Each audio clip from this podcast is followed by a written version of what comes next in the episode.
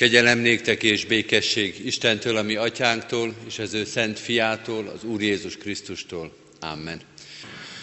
Isten tiszteletünk megáldása és megszentelése jöjjön az Úrtól, aki Atya, Fiú, Szentlélek, teljes szent háromság, egy örök és igaz Isten. Amen. Hajtsuk meg a fejünket és imádkozzunk. Mennyei atyánk, várunk téged ezzel a szép énekkel, az imádságunkkal, a csendünkkel. Várunk téged, hogy megszólalj ezen az ünnepi készülődésen is. Várunk téged, hogy meglátogass minket napról napra, mert nélküled árvák vagyunk, erőtlenek és reménytelenek.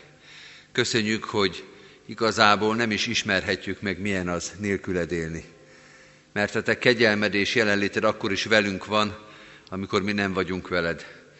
Akkor is hűséges hozzánk, ha mi hűtlenek voltunk. Akkor is mellénk áll, hogyha mi elpártoltunk tőled.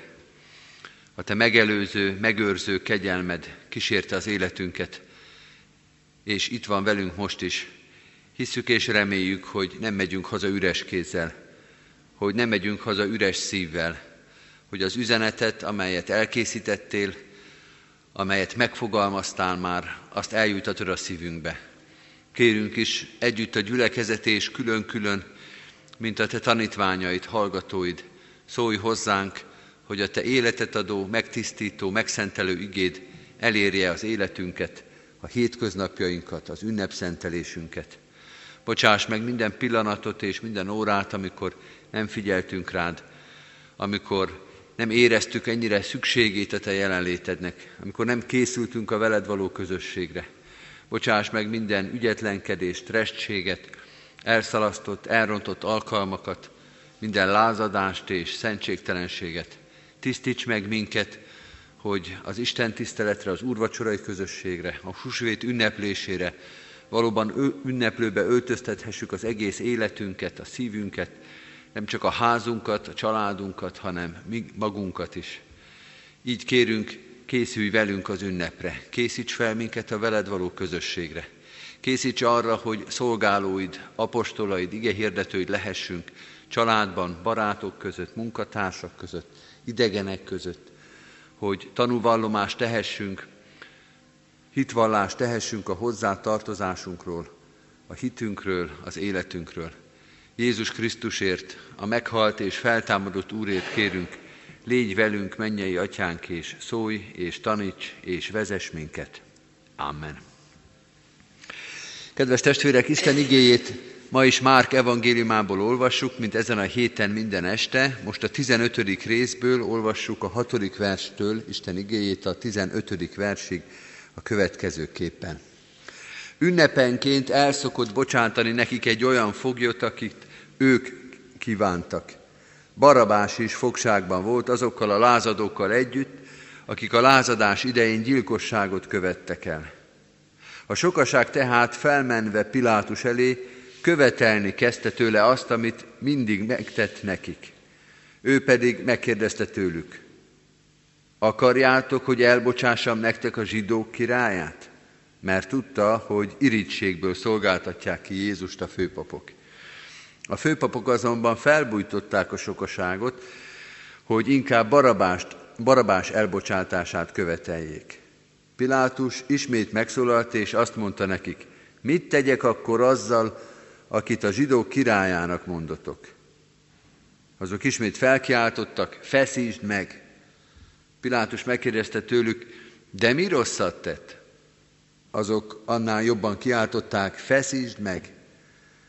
Pilátus eleget akar tenni a sokaság kívánságának, és elbocsátotta nekik Barabást, Jézust pedig miután megorostoroztatta, kiszolgáltatta, hogy megfeszítsék. Eddig Istennek írott igéje. Kedves testvérek, ezen a héten egy olyan igehirdetés sorozatot állítottunk össze, amelynek az összefoglaló címe, mindenre bizonyára mindenki emlékszik, ez találkozások, nagyheti találkozások. És minden este egy-egy bibliai személy vagy szereplő, kollektív, közös szereplő eh, jelenik meg Jézus mellett, virág vasárnaptól kezdve, most Barabáson a sor, hallottuk, milyen volt a találkozás Jézus és Jeruzsálem, tehát tulajdonképpen Jézus és az egész nép között, aztán Jézus és Péter, Jézus és Júdás, Jézus és Pilátus, és ma Jézus és Barabás. A keddi igehirdetés bevezetésében volt egy általános észrevétel arra nézve, hogy milyen rossz ízű találkozások ezek itt a nagy héten. Hogy miközben mi ünnepre készülünk, és ezeket a találkozásokat nézzük, azt látjuk, hogy egyáltalán nem ünnepiek ezek a találkozások, nem sok öröm lehetett ebben, sokkal inkább az emberi gyarlóság mutatkozik meg bennük. Még talán a virágvasárnap az, amelyikben a legtöbb öröm és legtöbb lelkesedés van, talán nem a legmélyebb és legátgondoltabb, de mégis öröm van a szívekben, de aztán utána Péter, Júdás, Pilátus, vagy most Barabás, vagy jönnek majd a latrok, hát egyik találkozás szomorúbb, vagy komorabb, mint a másik. Ez volt az egyik keddi észrevétel, vagy általános megjegyzés erre a találkozás sorozatra. Én most hagyd tegyek hozzá, mielőtt a barábással való találkozást szemügyre vennénk, egy másik általános megjegyzést.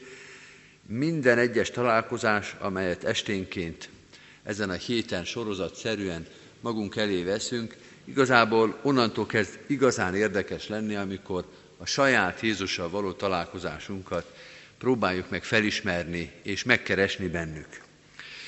Lehet bizonyos szempontból érdekes külső szemlélőként azon gondolkozni, hogy vajon Pilátus mit gondolhatott, amikor Jézussal találkozott, vagy mit érzett Péter akkor, amikor ott fogadkozott, de azért személy szerint és egzisztenciálisan az ember a saját Jézussal való találkozására a legkíváncsibb, és amikor itt sorba vesszük ezeket, az előbbi megjegyzés szerint nem túl épületes, nem túl örömteli találkozásokat, akkor fölmerül a kérdés, merüljön is föl a kérdés, hogy vajon a mi Jézussal való találkozásunk ezek közül a találkozások közül melyikhez hasonlít a legjobban.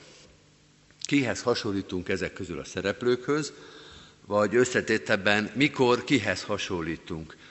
A hitünknek, az Isten kapcsolatunknak a különböző szakaszaiban, mikor melyik találkozás az, amely leginkább leírja a mi életünket, ez a nagy heti felsorolás, ez a nagy heti sorozat, mikor a legaktuálisabb, melyik pillanatában hasonlít hozzánk a legjobban. A mai találkozás, a barabásra való találkozás elég távolinak tűnik. Az ember úgy gondolja, hogy azért egy kicsit más a helyzet, amikor mi Jézusra találkozunk, mint amikor barabás.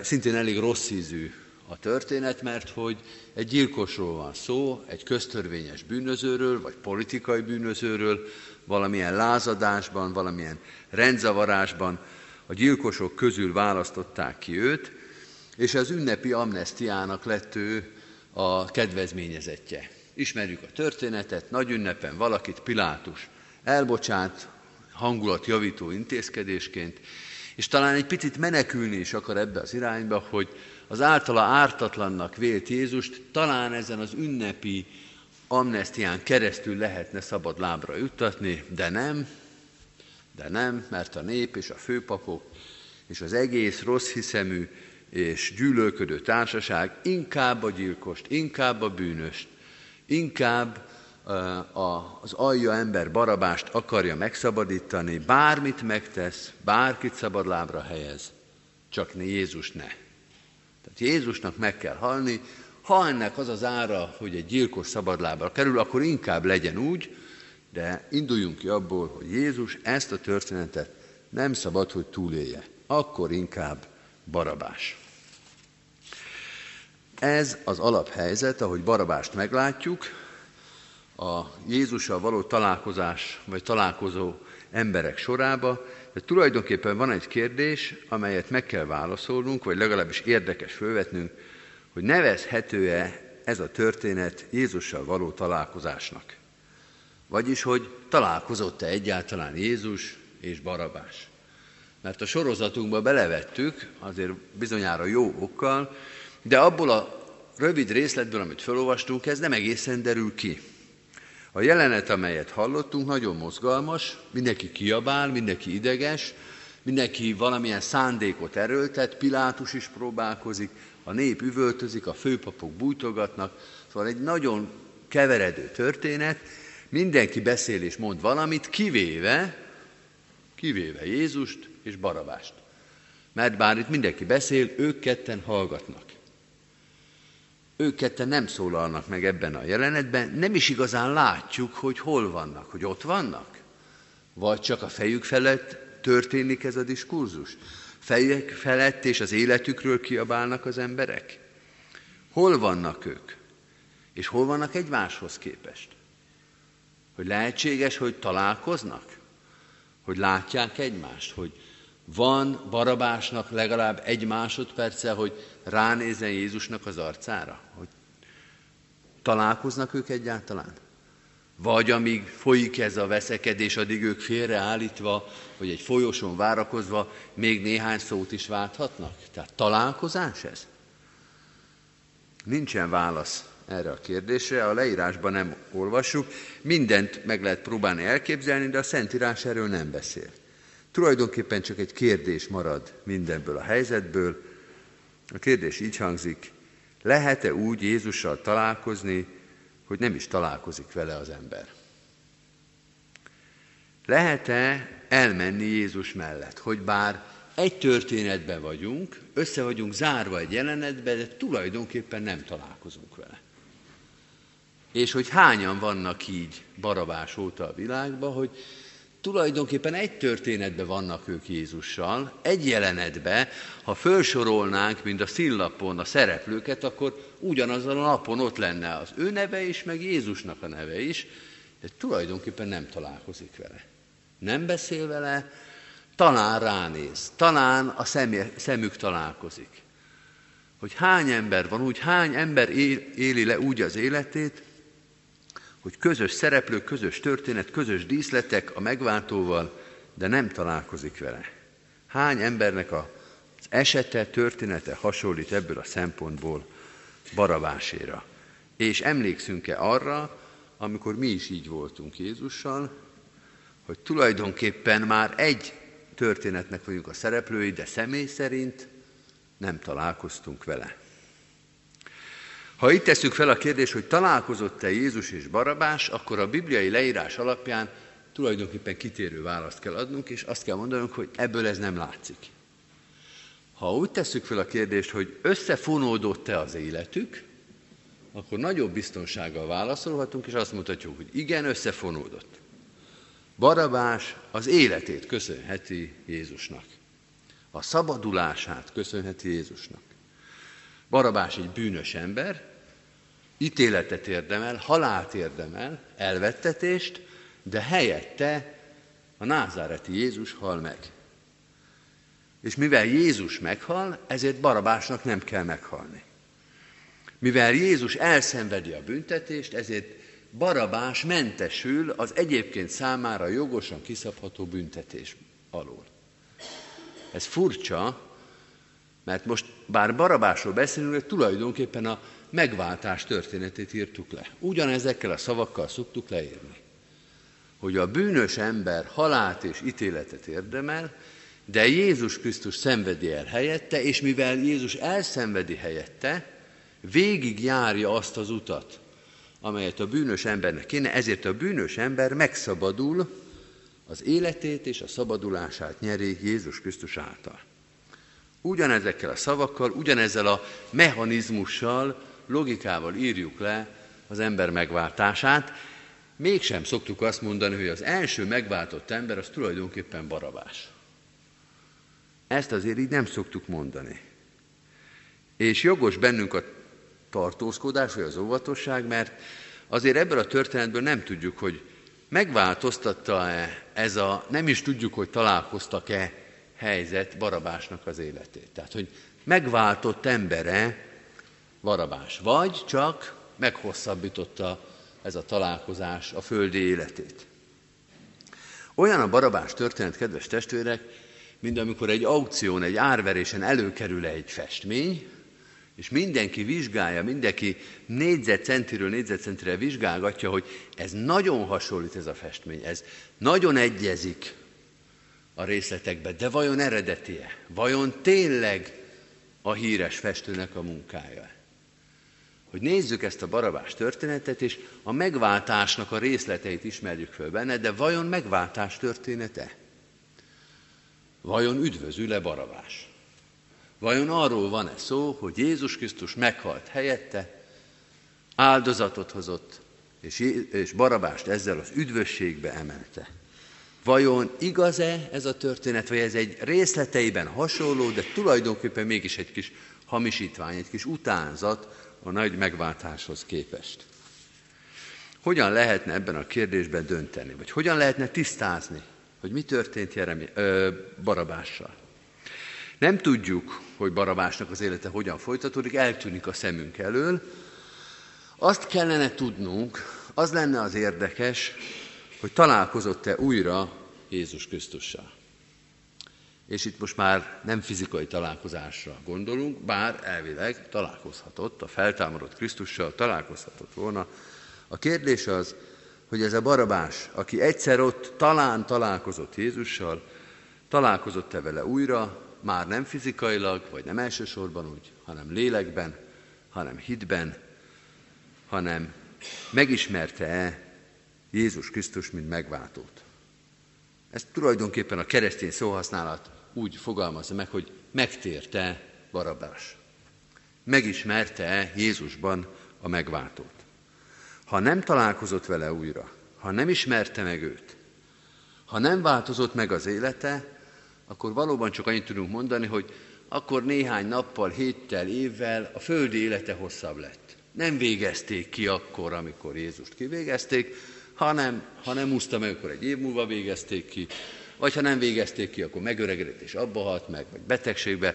Tehát a földi életének a napjai meghosszabbodtak, de az élete tulajdonképpen nem változott. De ha újra találkoztak, ha szívében ez a baravás, megdöbbenve ettől a helyzettől, fölismerve azt, hogy ő mit nyert, ha lélekben újra oda talált Jézushoz, ha a feltámadás után a feltámadásnak a hite és reménysége beköltözött a szívébe, ha megváltozott az élete, akkor ez a barabás, ez egy megváltott ember. A keresztény hitünk azt mondja, hogy nincs az a barabás, nincs az a gyilkos, nincs az a korábban nem is ismerte Jézust élet, amely meg ne tudna változni, és egy újabb és újabb találkozásba át ne tudna formálódni a megváltó képére, hogy ne kezdhetne új életet. Azon, ahhoz azonban, hogy ez megtörténjen, nem elég egyszer találkozni Jézussal. Talán a barabás történet ezt emeli ki, hogy nem tudtuk eldönteni, hogy végül is találkozott-e Barabás Jézussal, de az biztos, hogy egyszer találkozni nem elég. Egy találkozás a megváltóval, hát azt nem mondom, hogy nem találkozás, de az még kevés. A Krisztus hit az olyan, mint a sport, meg a hangszer tudás, hogy azt gyakorolni kell. Egyszer beugrani a medencébe és egy jót fürödni, az még nem úszósport. Ahhoz sokat kell gyakorolni. Egyszer megérezni, hogy milyen szép az, amikor az ember az zongorán egy kicsit leütögeti a billentyűket, az még nem zongoratudás. Ahhoz gyakorolni kell. Egyszer rádöbbenni, hogy ez a Jézus mi mindent megtesz értünk, meg hogy milyen szelid a szeme, meg milyen szép az, amikor szól az ige, az még nem Krisztus hisz. Azt gyakorolni kell. Az életváltozás, az élet megszentelődés, az folyamatos Krisztussal való találkozásoknak a sorozata. Ha csak egyszer találkozunk, akkor megzökkelhet az életünk, fölkaphatjuk a fejünket, átforrósodhat a szívünk, hogy milyen jó is, vagy milyen érdekes is Jézus közelébe lenni, de az még nem az megtérés és nem a változás, az még csak egy hirtelen érzés. Aki találkozni akar Jézus Krisztussal, annak újra és újra találkozni kell. És ugyanez vonatkozik Barabásra is. És ugyanez vonatkozik ránk is. Kedves testvérek, ezen a nagy héten még három ilyen Isten tisztelet lesz, és akkor jönnek a húsvétiak, nem is tudom megszámolni, hogy mennyi. Tehát néhány napon belül egy egész sorozatot lehet újra elkezdeni a Krisztussal való találkozásba. És aztán jön a következő vasárnap, és bibliaórák, és igeolvasás, és imádság, és ez mind-mind a visszatérő és egymást megerősítő Krisztussal való találkozások alkalma. Lehet, hogy Barabás is azért kerül elénk, hogy ezt erősítse, hogy egy találkozás az még nem találkozás. A találkozás ott kezdődik, amikor annak következménye, folyamánya van újabb és újabb találkozásokba. Azért van ez az igehirdetés sorozat, azért szólal meg az Isten igéje újra és újra, minden szószéken, templomban, imaházban, bibliaórán, hogy ne tűnjünk el ebből a történetből, mint ahogy Barabás eltűnik a Szentírás lapjairól, hanem találkozásra, találkozásról találkozásra jussunk el az életre szóló közösségig, a megváltóval, Jézus Krisztussal. Amen. Hajtsuk meg a fejünket és imádkozzunk.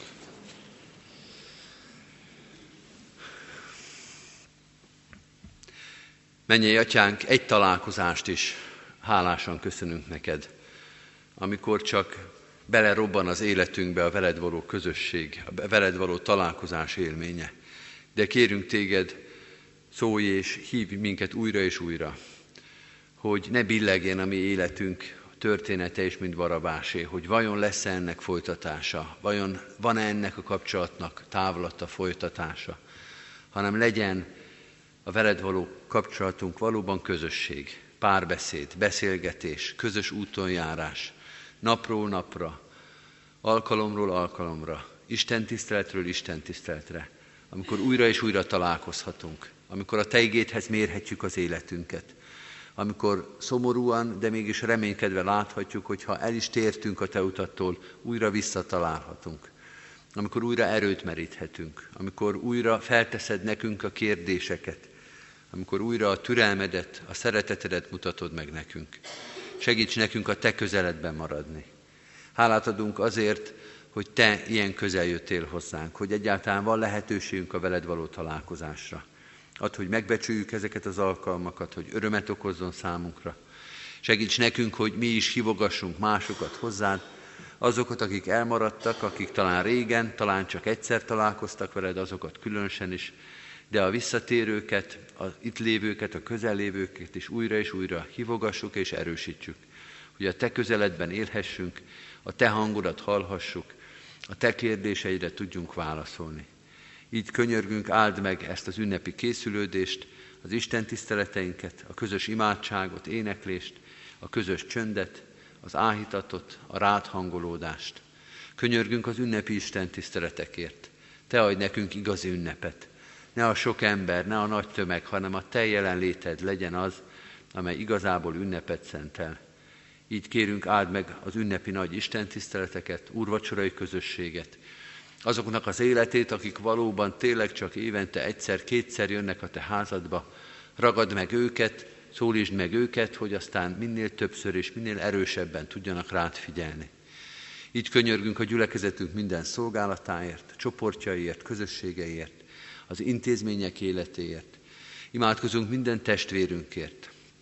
Különösen is eléd visszük a terhet hordozókat, a gyászolókat, a kórházban lévőket, Imádkozunk azokért, akik megrettentek, akiknek szomorúság, szorongás, félelem van a szívében. Imádkozunk a magányosokért, a szűkölködőkért. Urunk, tudjuk, hogy Te minden fájdalmunkat, minden gondunkat, bajunkat ismered és látod. Segíts, hogy ezeket mi is bizalommal eléd vihessük, ne csak a magunkét, hanem másokért is hittel és erővel tudjunk imádkozni. És segíts nekünk abba, hogy a segítségedet, a Te áldásodat, jelenlétedet fel tudjuk fedezni. Könyörgünk az erősekért is. Sok erős és szolgálatra hívott és kész ember van ebben a gyülekezetben. Te erősítsd meg az erejüket, te adj mellé alázatot, engedelmes szívet, egymásra való odafigyelést. Mutasd meg az újabb és újabb szolgálatok helyét és irányát, te irányíts minket, és segíts, hogy mi engedelmesek legyünk neked. Áldást kérünk a városunkra, a magyar társadalomra, a körülöttünk élő népekre, Különösen is imádkozunk a testvérháborúban szenvedő népekért, könyörgünk az üldözött keresztényekért. Urunk, ebben a világban most is sokan a mártír halált is vállalják a Te hitedért, a Te nevedért. Ne feledkezz meg róluk, lásd meg az ő szenvedésüket, békéltető jelenléteddel, lelkeddel légy velük. Imádkozunk az egész emberiségért, a te teremtett világodért, húsvétkor különösen is, mutasd meg a te hatalmadat, a te dicsőségedet Jézus Krisztusban. Amen. Egy rövid csendes percbe vigyük egyen-egyenként is imádságunkat Isten elé. Amen. Az Úrtól tanult imádságot mondjuk el közösen. Mi, Atyánk, aki a mennyekben vagy, szenteltessék meg a Te neved. Jöjjön el a Te országod. Legyen meg a Te akaratod, amint a mennyben, úgy a földön is. Minden napi kenyerünket add meg nékünk ma, és bocsásd meg védkeinket, miképpen mi is megbocsátunk az ellenünk védkezőknek. És ne vigy minket kísértésbe, de szabadíts meg a gonosztól, mert tiéd az ország, a hatalom és a dicsőség, mind örökké. Amen. Mindezek után, kedves testvérek, áldjon meg titeket az Úr, és őrizzen meg titeket. Világosítsa meg az Úr az ő orcáját, ti rajtatok, és könyörüljön ti rajtatok. Fordítsa az Úr az ő orcáját, tirejátok, és adjon békességet néktek. Amen. Kedves testvérek, az áró énekünket énekeljük, a 462. dicséretünket, mind a három verszakát énekeljük, 462. dicséret, csak vezes Uram végig, és fogd kezem.